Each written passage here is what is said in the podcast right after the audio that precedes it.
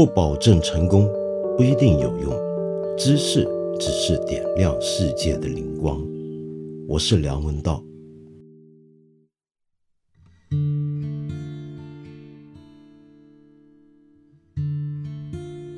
达哥吴孟达去世，我作为一个已经五十岁的香港人，看到很多人在回忆跟怀念吴孟达。我当然会有点奇怪的感觉啊，特别是看我在大陆的很多朋友，尤其是年轻朋友，至少是比我年轻的朋友吧，在怀念他的时候，常常都会提到几件事情。第一，那当然是他跟周星驰的合作，说他多年来呢甘于做绿叶演员，以配角的身份去跟周星驰搭档。结果闪出火花，衬托出了一个无与伦比的喜剧片的天地。那么另外呢，当然还有很多人呢，会以吴孟达的离世去慨叹香港电影的从光环下面如何慢慢的淡出。例如说，我们看理想的公众号就有这么一篇文章，它的标题。就已经说明这个态度，那就是吴孟达的离世带走了香港电影所剩无几的一片云彩。呃，我看这些关于吴孟达的回忆，当然有很多时候啊，还会觉得有点搔不到痒处。那可能只是因为我看他演戏的历史比较久。在我的印象中，我第一次看到吴孟达演戏，那是上世纪的七十年代末八十年代头了，就是当时曾经红遍香港、台湾以及海外华人市场的香港无线电视台的一部电视剧，那就是《楚留香》。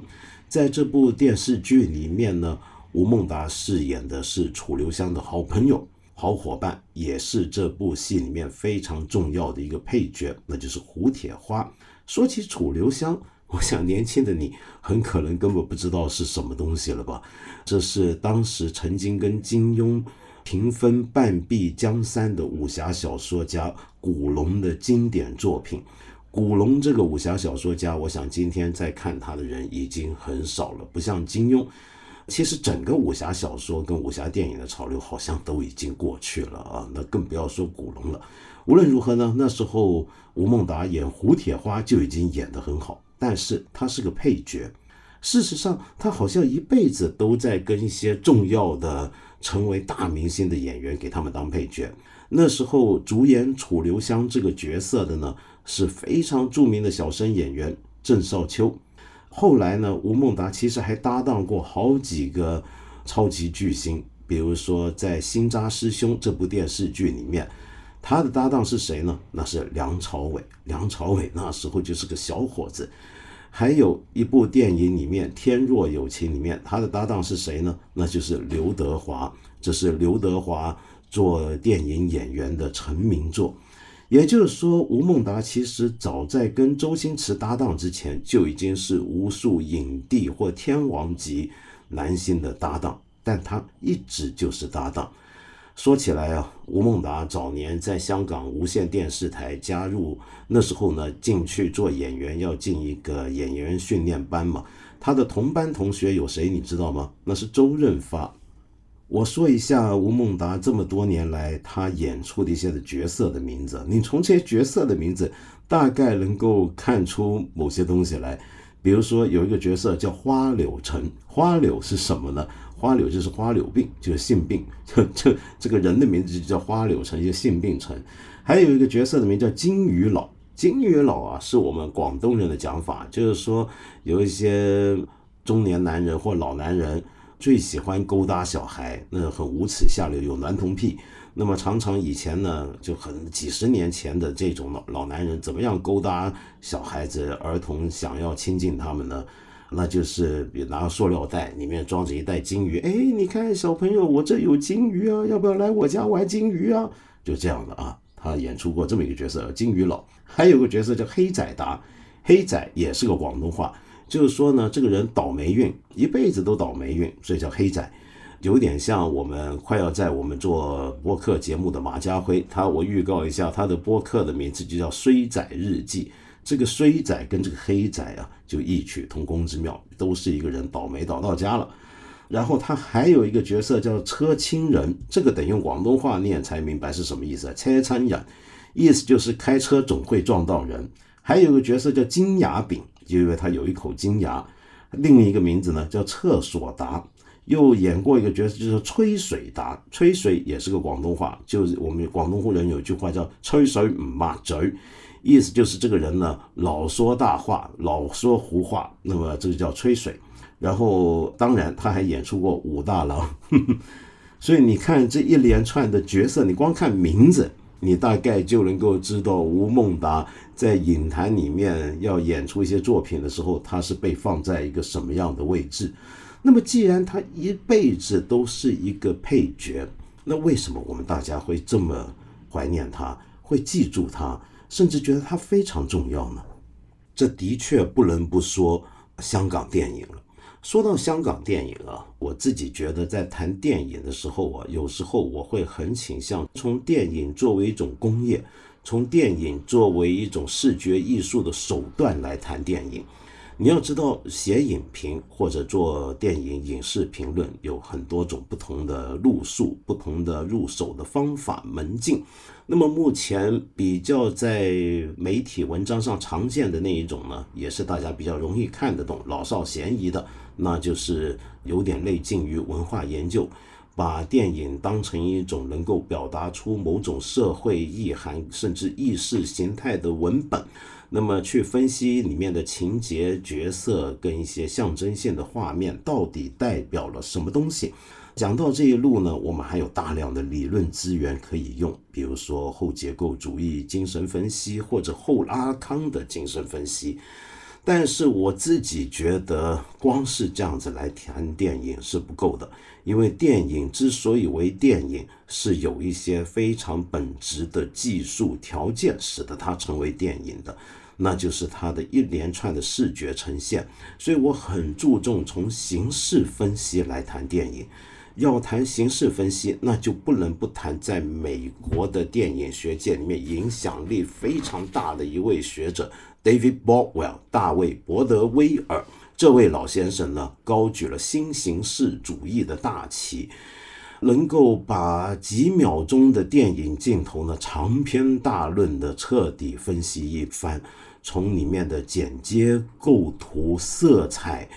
演员的位置、场景的调度等等，那么全部的这些分析手段、形式手段都拿上去谈。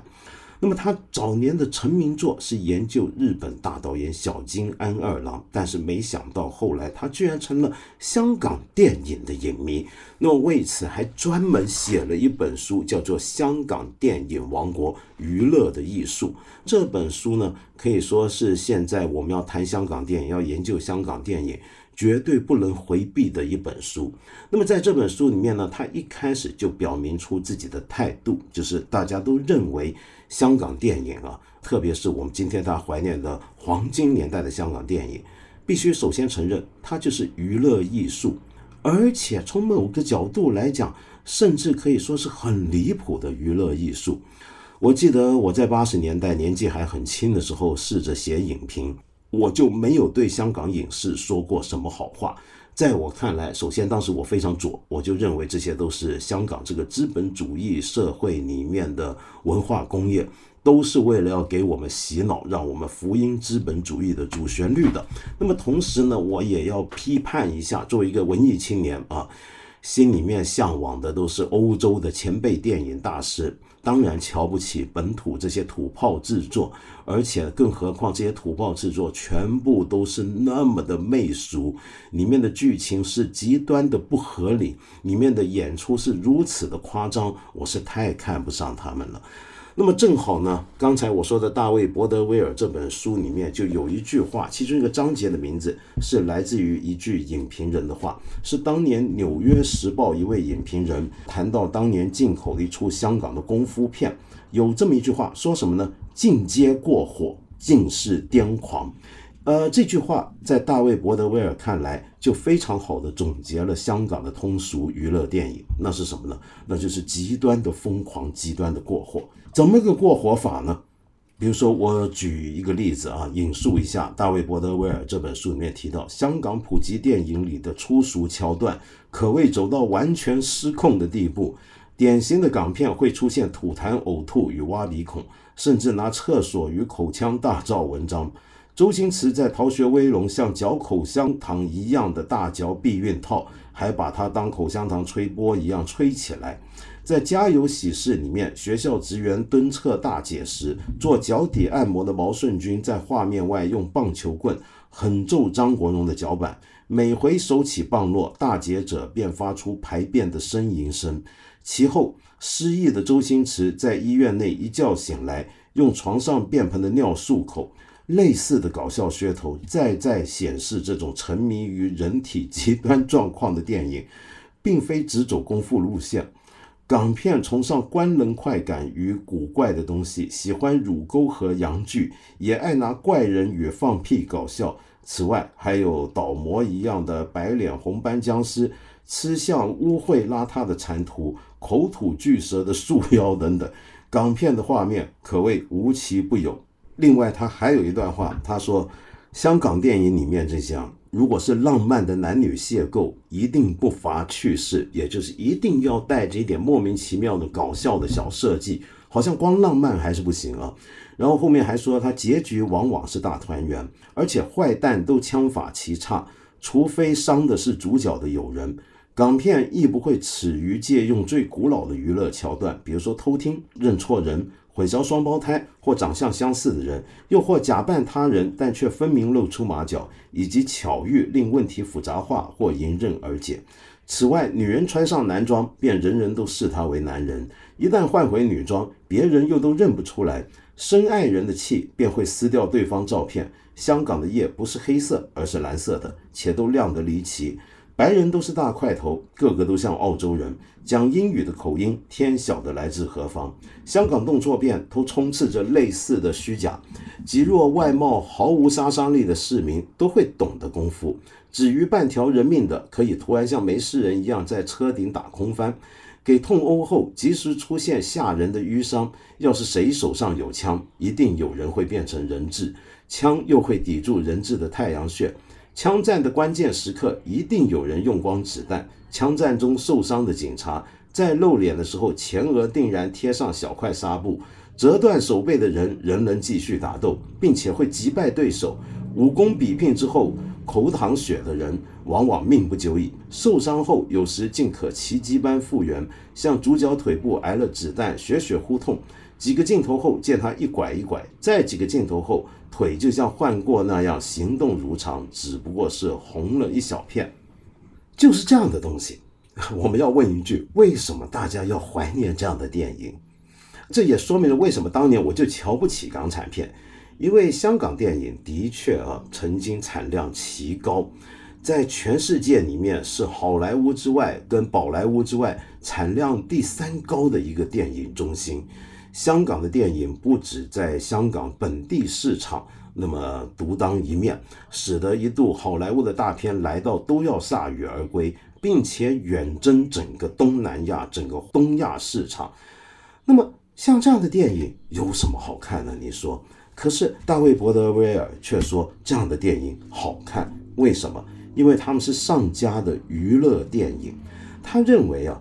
普及电影的导演都讲究视觉生动的讲故事的技巧，这种技巧呢，当然是为了要讨好普罗大众。那么，普及电影的美学又是怎么样呢？那就是直接过瘾，但不求巧妙含蓄。迎合大众化的电影都是这个样子。而这种迎合大众化的电影，你千万不要以为就容易拍，就不要以为后面没有任何的技艺。这里我所说的技艺是技巧的技。加上艺术的艺，也就是一种手艺，一种工艺。这种技艺是非常厉害的。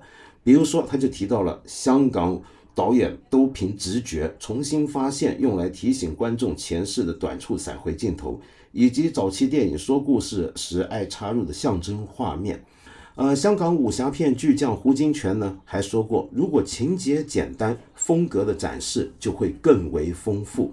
也就是说呢，西方的影迷观众认为香港片超额的东西、太过过火的东西，或多或少都是因为风格强烈所造成的。导演费尽心思把对话跟配乐、音效跟灯光、色彩跟动作调配在一起，务求做到赏心悦目，又或者触目惊心的地步。在各方面都敢作敢为的表达方式，显然比写实要来的重要多了。尤其是形体动作，如果具有持久力并加以润饰，真可以使人叹为观止。这就是一种香港电影丰富的感官刺激。像这样的电影啊，他们注定剧本是普普通通的。我记得那个时候，香港电影写剧本可真是胡闹。我也曾经有一小段时间参与过那么几部电影的编剧，那简直就是胡闹。我可以以过来人的身份告诉你，没有人会花很大笔的价钱请电影编剧去细心打磨一个剧本。大部分的戏呢，都是一边拍一边还在改剧本。那么这是一种很随意的拍摄方法，最重要的目的就是拍得快，怎么样能够尽快完成这部电影，尽快推出市场去赚钱回本，这是最重要的。那么这样的基础，你看转个弯，说不定就是一种艺术电影的特殊的作者风格了。例如王家卫，香港当之无愧的艺术电影的代表导演跟作者。大家都说他的电影没有什么剧本可言，这岂不就是香港娱乐电影最常见的模式吗？没有一个很细心打磨的剧本，那这个剧情不就很容易松散吗？里面的人物不就很容易立不起来吗？没关系，我们就靠一个又一个奇观的场面把它忽悠过去就行了。在这一个镜头里面，我们看到一个演员挖鼻屎，那我们就会忘记了。他之前所说的那句话有多么不合理？我们在下一个镜头里面看到一个演员凌空飞踢了整伙黑帮，我们就会觉得非常爽快、非常刺激，然后忘记了当初他是为什么要来挑战黑帮。也就是说，大卫·伯德威尔他最欣赏的就是香港电影里面那种感官强烈的这一面，而这一面背后其实是依赖高度的技巧。依赖一个导演对视觉的掌握，对于感官的把控，他认为这些正是电影之所以为电影的一个主要的元素。只不过香港电影以及香港电影的导演把这一面发挥到了淋漓尽致的一个地步。那么这就要说到啊，香港的这些导演当初是怎么来的啊？我们都晓得，香港电影的其中一个源流是老上海的电影工业，比如说有一些老上海的影人南下，例如早年的李汉祥等等。但是我们现在所知道的香港电影工业的起飞，却都是上世纪七十年代末到八十年代头的事情。那时候主要在影坛里面撑起半壁江山的，全都是一些年轻的影人。这些人是怎么来的呢？他们很多的时候呢，都是像许鞍华，都是在国外读完电影、读完影视回来的，都是科班出身，都具备一定的素养跟技术。可是他们回来的面对的这个香港，却几乎是一片新天地。在那个时候，香港的无线电视台以及香港电台的电视部刚刚起来，需要大量的影视素材，一下子就给了很多机会让年轻人入行。大家都能够随意的发挥自己的创意，我就认识不少今天非常有名的一些的电影的美术指导，他们原来可能是在国外学绘画、学设计，完全没碰过电影，也不知道什么叫做电影美术，不知道什么叫舞美，只不过回到香港，透过朋友的朋友认识了一个导演，说：“哎，你学画画，那你多半就会搞电影吧？那你就来吧。”就是这样。就大家是边做边学边干起来，有的人呢，就算自己过去受过专业的教育跟训练，这时候也忽然发现，跟国外的影视工业已经相当有规模、有体制的情况不一样，这里简直是随你可以松开手来，爱怎么干都行。但是这里说是自由吧，那其实又不是那么的自由，因为这是一个非常商业化的一个环境，所有人都知道拍片子。啊，无论电视也好，电影也好，是要卖座，是要受欢迎，是要赚钱，而且产量得高。所以这一批人又得非常高产的投入工作，市场的要求大，当然也就开了更多的空间给年轻人入行，而这些年轻人很多时候也就是只是半桶水，很快的就进入到一个年产量可能要高过别的国家的一些的同行一辈子的一个境况。其实演员又何尝不是如此呢？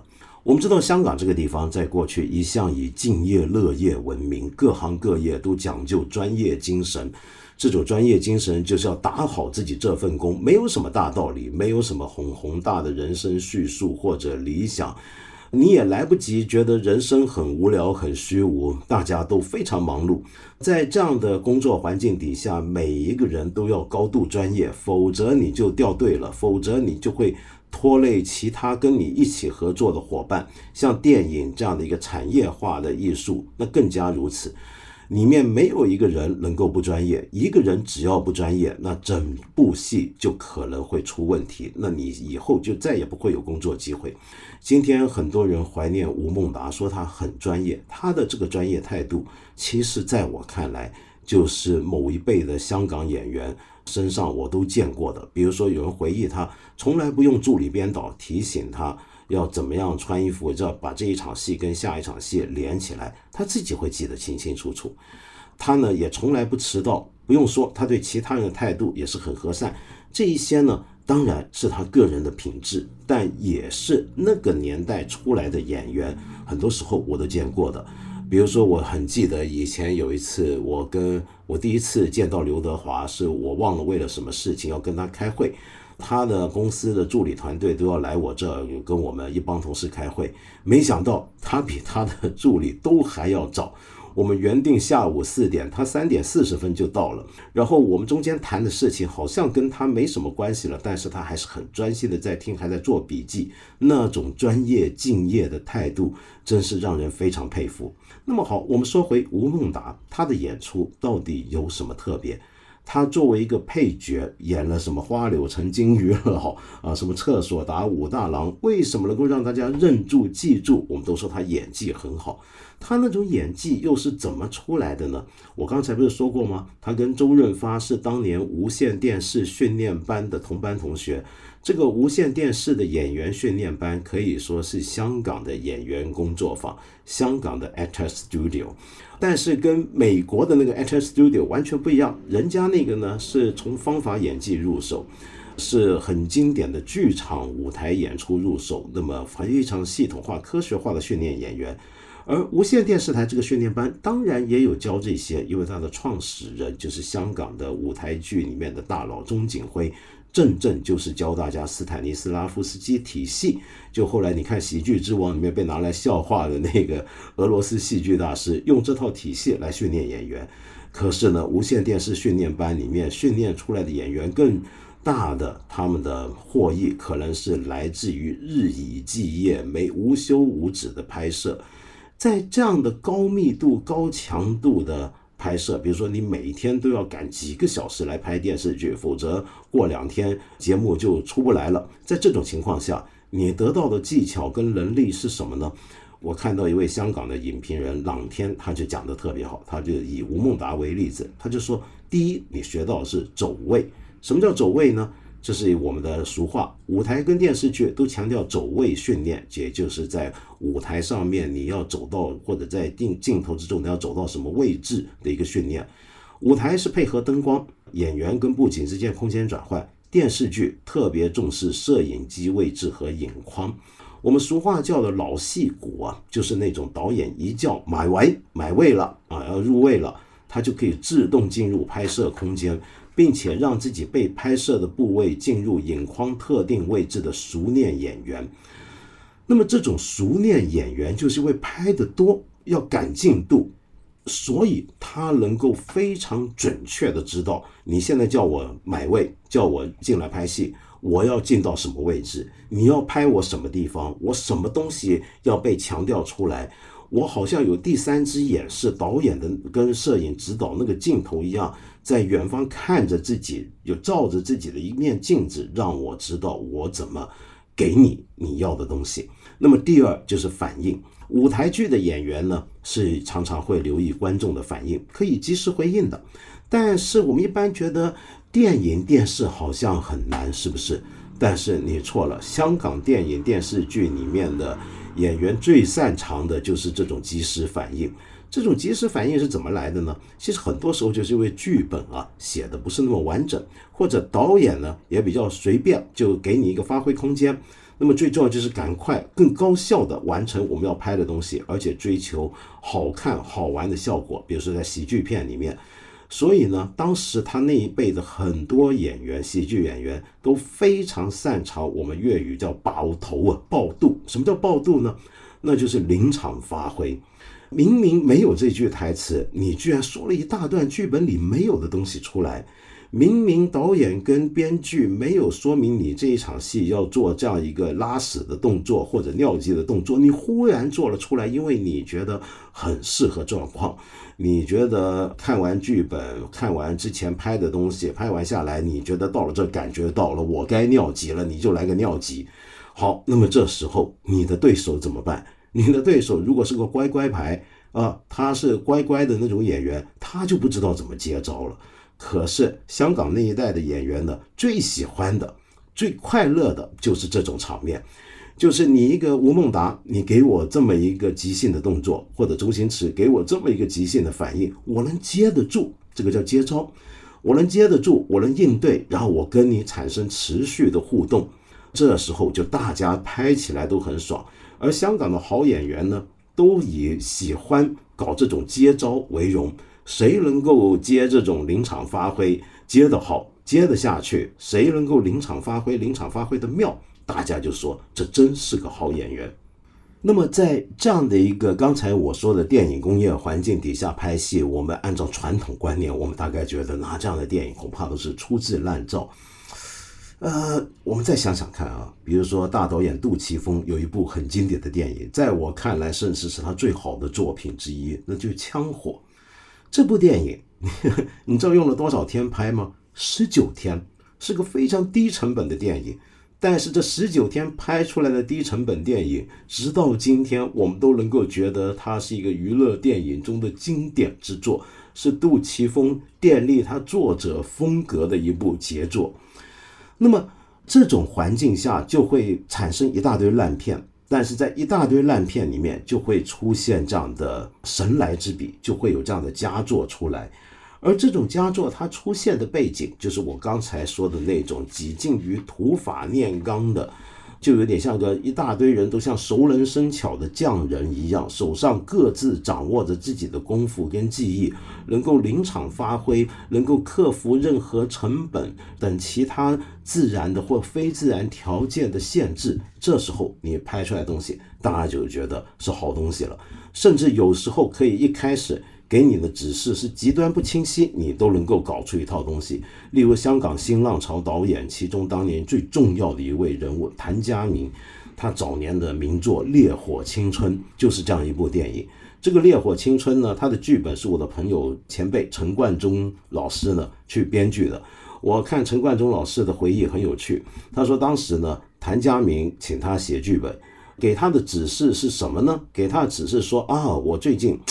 呃，研究这个尼采的游牧哲学啊，嗯，我觉得挺有意思。我很想拍一部电影来体现它，你有兴趣吗？好，就开始聊天，就从这个概念开始，以及戈达尔对红白蓝三种颜色的运用，那么就从这些元素开始，就搞成了一套《烈火青春》。而《烈火青春》这部电影啊，其实是早年谭家明的典型的电影，就是烂尾结局。那么最后呢，其实是没办法收尾的，因为已经完全超支了。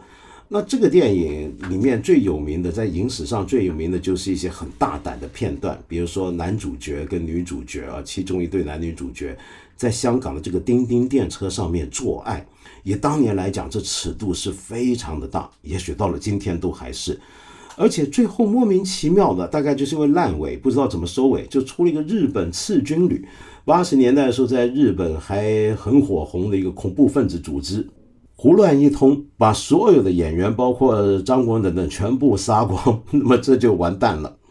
说到这，就不能不提啊，香港电影另一个在我看来非常重要的元素。我们现在说香港电影有什么身份问题、家国的迷思等等等等，在我看来都对，但是还没抓到香港电影的另一个特点。那个特点是什么呢？是肆意妄为、无法无天。啊，怎么讲呢？比如说，你看《英雄本色》，吴宇森的成名作。吴宇森以这部电影奠定了他后来的所谓的无视的暴力美学，而且在当年还掀起过一股英雄片的潮流。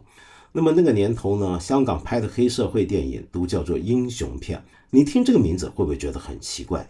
怎么拍黑社会的电影都叫做英雄片呢？那岂不是要正面描写黑社会大哥，把他们都说成是英雄吗？的确是啊，你看《英雄本色》里面那些黑社会老大，不就是这个电影里面的正面角色吗？他们绝对要比当警察的人还像英雄。像这部电影里面张国荣演的警察，就是个你觉得呃不懂得欣赏大哥的义气、大哥的情谊的一个傻警察小弟，对不对？那更不要说像刚才我借用大卫·伯德威尔总结的香港电影的那种特殊的语言，就是那种非常超现实的拍摄方法。比如说《英雄本色》里面的枪战就完全不写实。呃，当时就有些影评人批判说，吴宇森拍电影拍那么多枪战片，但是里面的演员没有一个懂得正确的拿枪、跟开枪、跟退膛的方法。的确，呃，那个时候好莱坞电影啊，都还是典型的写实基础。如果用他们的标准来看，香港电影这个枪战是完全不成立的。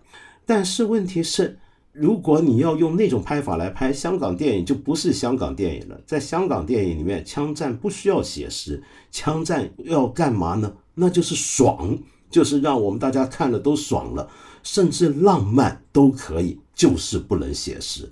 好，那么说回英雄片，你看英雄片这个概念本身就很奇特，是不是？平常我们会说黑社会，那一定是杀人放火的坏人，那只有警察才是正义的一方。如果你要创造一种电影类型叫英雄片的话，里面的主角，里面的英雄主角当然是警察，怎么可能是黑社会人物呢？偏偏香港电影就把黑社会人物拍成了正面形象出来，而且在这些电影里面，你千万不要以为。他就是颠倒是非黑白，没有了价值观。他其实还是有的。他那个价值观是什么呢？我举个例子，你看香港电影，从《英雄本色》到后来的郑伊健、南哥啊，他演的《古惑仔》，你有没有见过这些电影里面那些被正面描写的黑帮人物欺凌过弱小？啊，你见当然会见到他们到处派人去收保护费。比如说到 disco 到酒吧收保护费，到妓院收保护费，那是天经地义。你有没有见过他们会去收街边的一个很穷的卖杂货的、卖报纸的人的保护费呢？你有没有见过他们欺凌弱小呢？绝对没有。那这些电影里面，如果他们是英雄的话，那什么样的人是坏人呢？坏人就是那些非常狡猾、不顾义气、欺师灭祖的人，那叫坏人。也就是说。即便是以黑社会大哥为正面角色的这种英雄片、英雄电影里面，它其实还是有伦理价值，而那种伦理价值是一种特别庶民的伦理价值，就是一般小老百姓在日常生活里面，他会觉得，哎，这个黑道呃很不错，他呢很讲义气，他尊敬他的大哥。那么大哥被害了，他一定报仇。他平常呢也不会随便欺负弱小，甚至还会看顾街坊。他是干坏事，他是卖毒品，但是看到我儿子被人揍了，他会出来替我儿子说话，替我儿子报仇啊，对不对？那这怎么能是坏人呢？这是一种非常庶民化的价值观。好，当你把握这几点最基本的庶民化价值观之后，其他一切都不是问题了，什么都能干得出来。像这种娱乐电影啊，其实不会有太多的严肃的政治的考察跟批判。当然，其中也有例外啊。那时候香港电影有一些精品是有非常严肃的政治反思的。比如说，像谭咏麟得到台湾金马奖男主角的1981年的电影《假如我是真的》，是著名的上海的编剧沙叶新先生，已经故世沙叶先生编剧。我以前也曾经在这个节目介绍过。那谭咏麟这部电影，当时香港呢是禁演的。主要就是因为他描写了一个文革刚结束时候出现了一些的关岛啊，或者是一些不太好的官场现象。香港当时的港英政府呢，很顾及到大陆政府对这种电影的反应，那么就以一个特殊的名义，当时这个名义偶尔会出现的哦。你不要以为港英政府不管电影，他管的。就用这个名义叫什么呢？叫做影响邻近地区关系，用这样的名义来禁了这个电影。那么后来才解禁。但是即便如此，那时候香港电影啊，电影人心里面多半都没有一把政治的尺子，他们不会特意去批判政治现实，不会去反省政治带来的影响。或者至少不是主流，但是他们心里面好像并没有什么政治红线。相比起当时两岸的电影界，我们知道台湾大陆当年台湾也是有很严格的电影审查制度。那么香港呢，就只是你拍完片，最后送审，有个电检处，电检处审的主要是什么呢？比如说，哎，你做爱归做爱，别真的把那玩意儿给露出来，好不好？那么他们介在意的是这个，或者太过血腥，他们也觉得不行。但是其他呢，他无所谓。比如说，一九七六年就有过这么一部电影，今天看起来很不怎么样，叫做《恶谈群英会》。他拍的是什么呢？他干脆拍的是刺杀英国女王的故事。因为一九七五年英国女王刚刚访问完香港，那这个电影就要拍怎么样去暗杀英女王。那么当然到最后这个电影的结局呢，是这个暗杀计划没有成功，那帮坏人啊最后没有得手。但是你想想看，这也是非常胆大的一件事。作为英国殖民地底下，那么香港电影人当时就是会这么拍。即便是刚才我说太过血腥、太过色情都不行，也还是有一些很异色的导演。比如说，今天大部分大陆年轻影迷可能不晓得一个导演，很怪、很怪的一个导演，非常有艺术格调，非常有作者风格，但是拍的片你也可以说非常的烂的，叫做牟敦费。他有一部电影叫《黑太阳七三幺》，明明讲的是当时日本在东北做的人体实验的电影啊，那应该是一个。具有强烈的政治批判意识的电影，硬是给他拍成了一个以贩卖血腥为主的一个感官刺激片，很奇怪。你知道，摩登费是邵氏影业的早年的培养出来的导演之一。那个时候，邵氏影业讲的就是两个头，拳头跟枕头，这就说明了大概要什么样的电影。那这部电影就是一个走到极端的拳头。里面出现了大量血腥、残酷、非常逼真的东西。其中有个片段，直到今天都很有争议。那是什么呢？就养了一群老鼠在电影里面，把它们饿了好几天，然后把一只猫扔进去，让那些老鼠在镜头底下，观众众目睽睽下，活生生的把那只猫给吃了。那么后来摩顿费解释这是个电影特效，但大家都没人相信他。就是这样子，非常的可怕，非常的残酷，非常的暴力。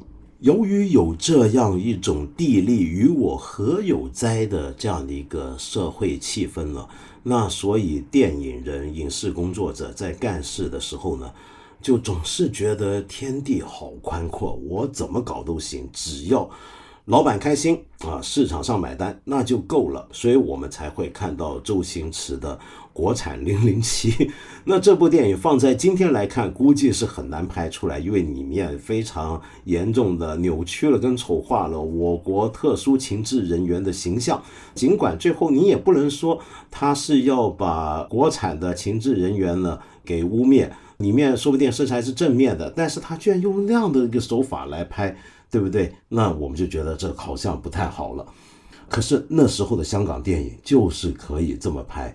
我想，我们今天谈香港电影是不是已经衰落了？正好呢，这个话题最近在香港也很多人在谈论，是因为香港有两位 KOL，一个年长的，一个年轻的，正在针对这个问题展开了热烈的视频讨论。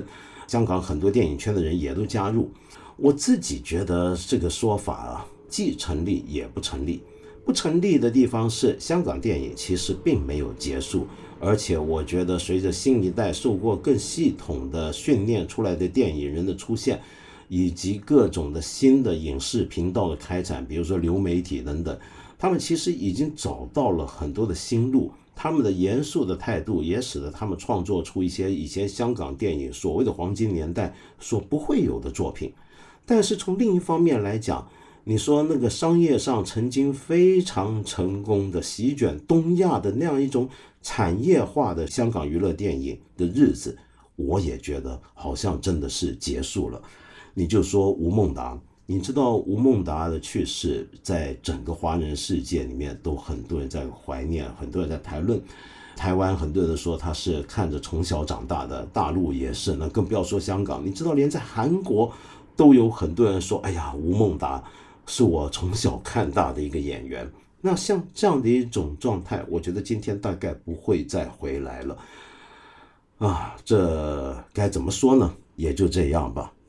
说到这，我要回答一位朋友的提问，正好有位朋友叫 M 署名 M Y O 妙，他说：“道长你好，我是一个北漂，在北京从事娱乐圈底层工作，现在已经有六年了。”去年呢，我们公司在行业的震荡加疫情的冲击下，终于倒闭，而我也就失业，找了近一年的工作，仍然找不到。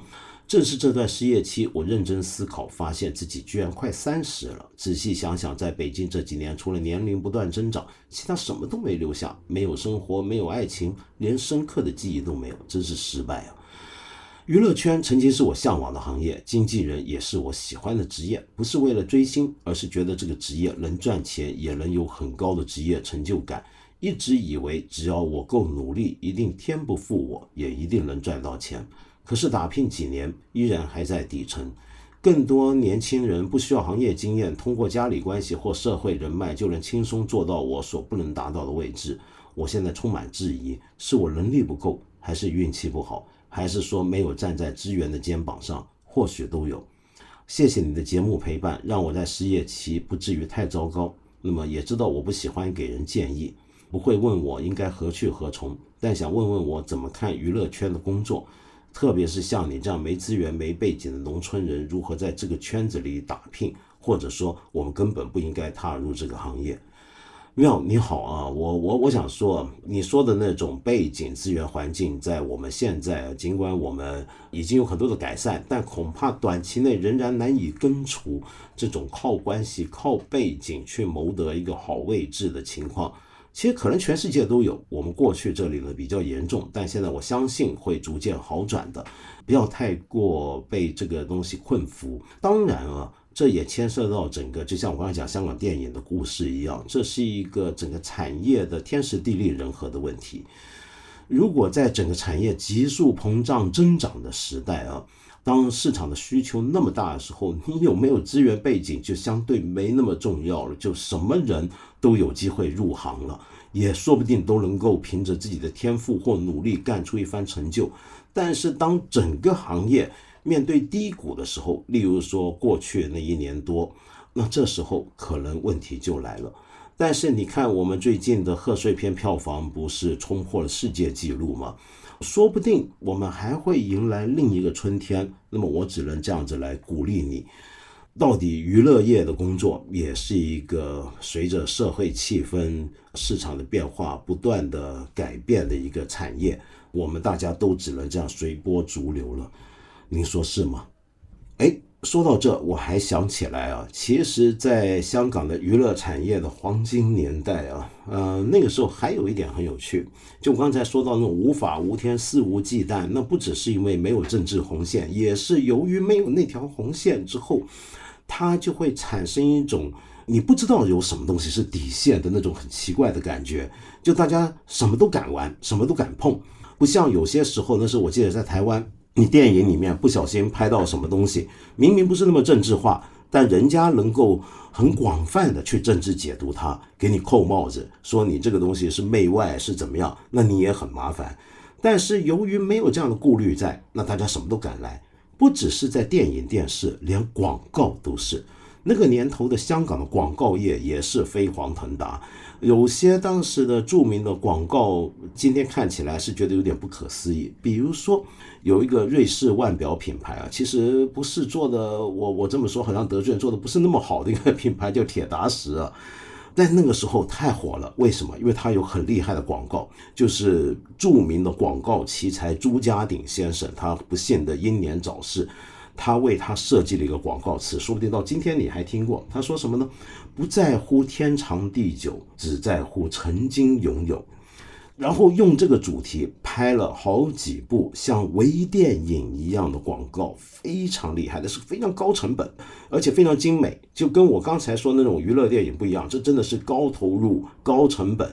有精心的背景搜寻、角色设定，非常精巧。因为你广告时间没那么长，就一两分钟，你怎么样最大表现效果一定要非常精细，把它完成出三部非常重要的广告短片，直到今天都还是经典。可能你会看过，里面有发哥周润发跟当年的吴倩莲啊，他们演的那一部是描写当时的国军空军英雄的那样的一个时代背景。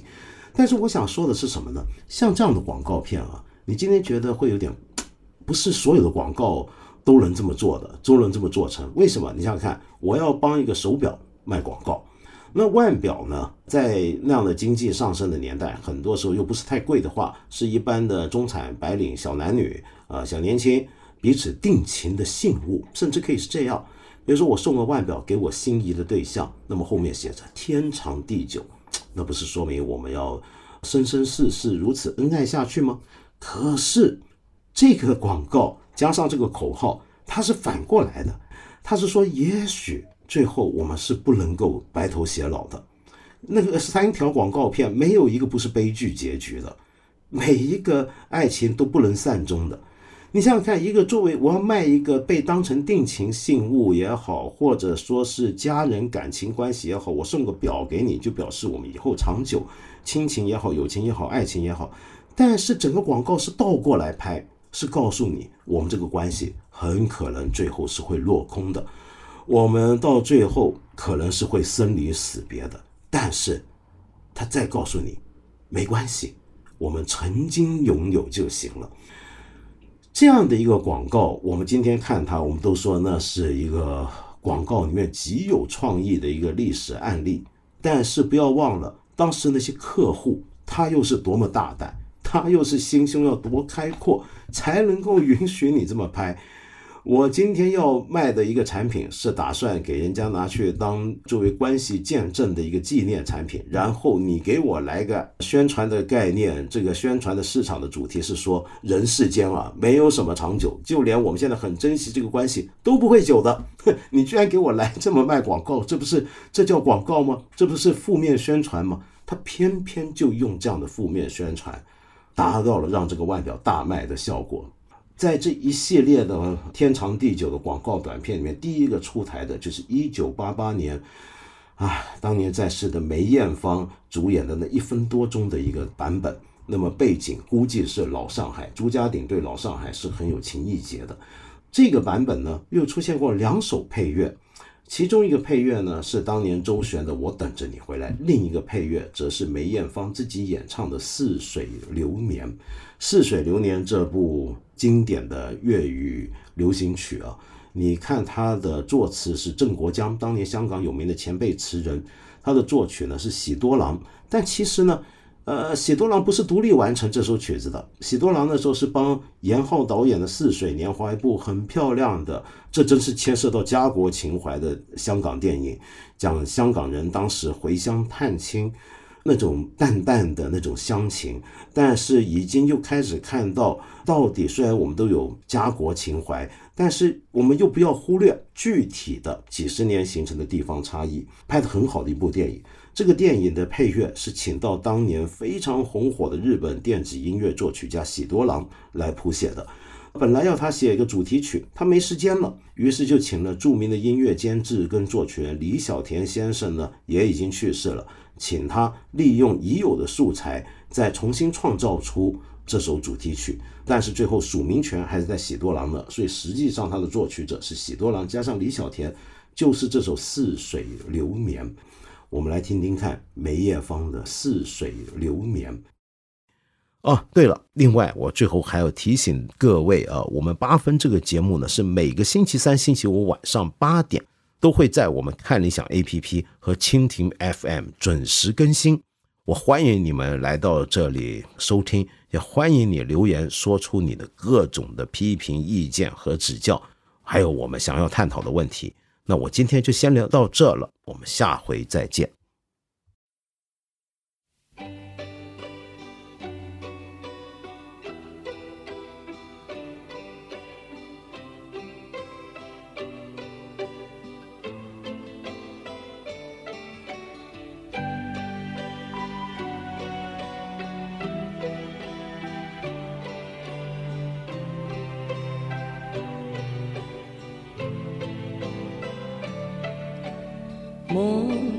着红